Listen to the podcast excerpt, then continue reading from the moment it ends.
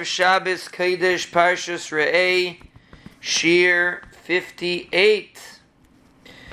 Today's Tarechaim is a pasuk in the beginning of the parsha. Re'ei Anoichi. Tarechaim explains what's the lashon of Re'ei and why is he stressing Anoichi. Moshe Rabbeinu said Anoichi. What's Moshe Rabbeinu trying to add when he says Re'ei Anoichi? He says that Tarechaim says Adav Anoichi. He says that the only way that a person has a right to say that Olam Haba is greater than Elam Azeh is only a person that has a shaychus to Olam Haba. He understands what Olam Haba is. And he understands what Elam Hazeh is.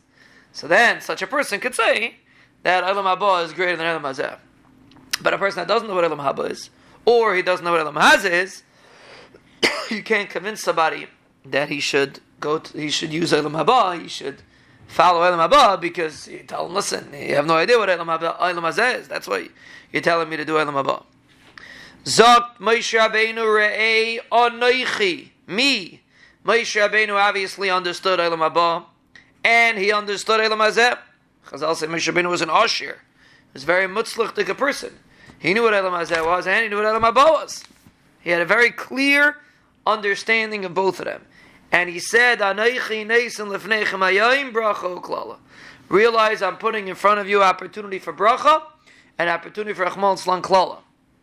And I'm telling you clearly, that if a person thinks that there's something in Olam Hazeh which is more chashuv than Olam Haba, Re'ei Anoichi, I know more about Olam Hazeh than anybody else, and I'm telling you that it's a waste of time, and the only ikir is bracha uklala, which is Olam Haba, so to speak, to follow the mitzvahs and to do Olam Haba dike actions. Zogta Erechayim. That's what Moshe Rabbeinu said. Re'ei Anoichi. He is the example. He is the individual that really understands Olam Haba. And he understands Olam Hazeh, and he's able to tell us that it's not Kedai to give up Olam Haba for a little bit of Olam Hazeh.